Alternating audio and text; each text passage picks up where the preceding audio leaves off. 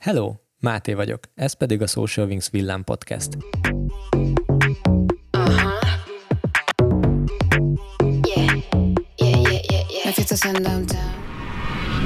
Ma arról fogunk beszélni, hogy milyen kezdeti hibákat követnek el a cégek az online megjelenésükkel kapcsolatban.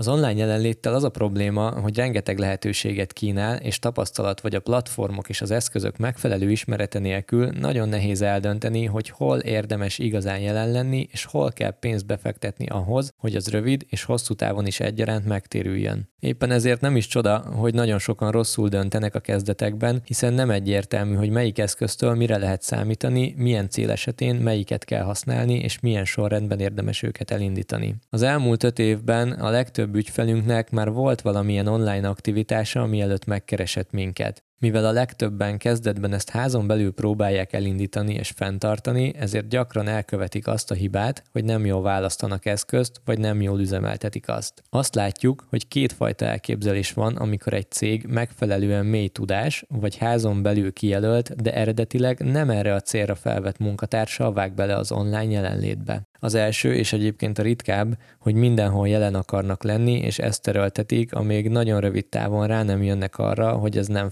fenntartható és nem is kifizetődő. A második, hogy csak egy vagy legfeljebb két platformot használnak, általában azokat, amiket ismernek, mert népszerűek, vagy amiről sokat hallottak, esetleg amit a konkurencia is használ. Ezzel az a baj, hogy nem biztos, hogy a legnépszerűbb a legjobb, és az sem biztos, hogy a konkurencia jó helyen van jelen. Tehát az egyik legfontosabb kérdés, amit meg kell válaszolnod, mielőtt nagyobb erőt fordítasz online megjelenésre, az az, hogy melyik platformon kezd. Ahhoz, hogy meghatározzuk a megfelelő csatornákat, tisztázni kell, hogy mik a vállalkozás céljai rövid és hosszú távon, és ki a célcsoportja. Ezekre a kérdésekre minden esetben az adott cégnek kell tudnia a választ. Ha ezek adottak, akkor mi tudunk segíteni abban, hogy irányt mutatunk ezeknek a céloknak a megvalósítása felé az online eszközök segítségével de mi mielőtt bármilyen online tevékenységbe belekezdünk az ügyfeleinkkel, egy nagyon fontos nulladik lépésnek nevezett alapanalízist végzünk. Ebben a folyamatban több szempontból megvizsgáljuk a weboldalt, a checkout folyamatokat, a mérőeszközöket és a hirdetési fiókokat.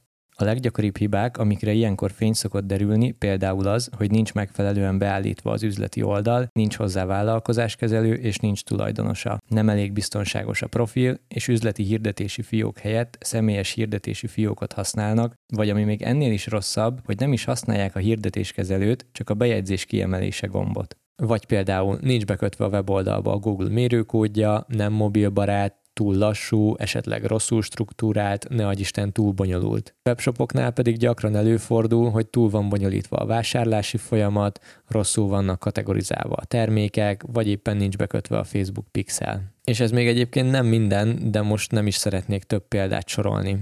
Amikor ezeket megvizsgáltuk, és ezek az alapok rendben vannak, és megvan a válasz arra a két kérdésre, hogy mi a cél és ki a célcsoport, akkor ki kell matekozni azt, hogy a vállalkozás mennyi pénzt tud erre fordítani havonta. Ez azért egy fontos kérdés, mert alapvetően meghatározza már azt is, hogy érdemes-e egyáltalán kiszervezni a hirdetéskezelést. Túl alacsony büdzsé esetén előfordulhat az is, hogy a mi havidíjunk magasabb lesz, mint maga a hirdetésre fordított pénz, ami hát nem igazán éri meg. 2022-ben azt szoktuk mondani az ügyfeleinknek, hogy legalább napi 3-4 ezer forint hirdetési kerettel számoljanak per platform. Ez azt jelenti, hogy ha csak Facebook hirdetéseket futtatunk, akkor havi szinten 90 kötőjel 120 ezer forint az az összeg, amit a Facebooknak, vagyis most már inkább Metának ki kell fizetnie hirdetésekre. Erre jön rá a mi havidíjunk, amiért kezeljük a hirdetéseket. Hogyha emellett használjuk a Google kereső hirdetéseit, a shopping hirdetést, a display hirdetést, hirdetést, vagy a legújabb Max Performance hirdetést, akkor ez az összeg kb. megduplázódik. Ha érdekelnek az online marketinggel kapcsolatos újdonságok, kövesd a Social Wings-et a Facebookon, és csatlakozz zárt csoportunkba, amit Facebook adminok és hirdetéskezelők néven találsz meg.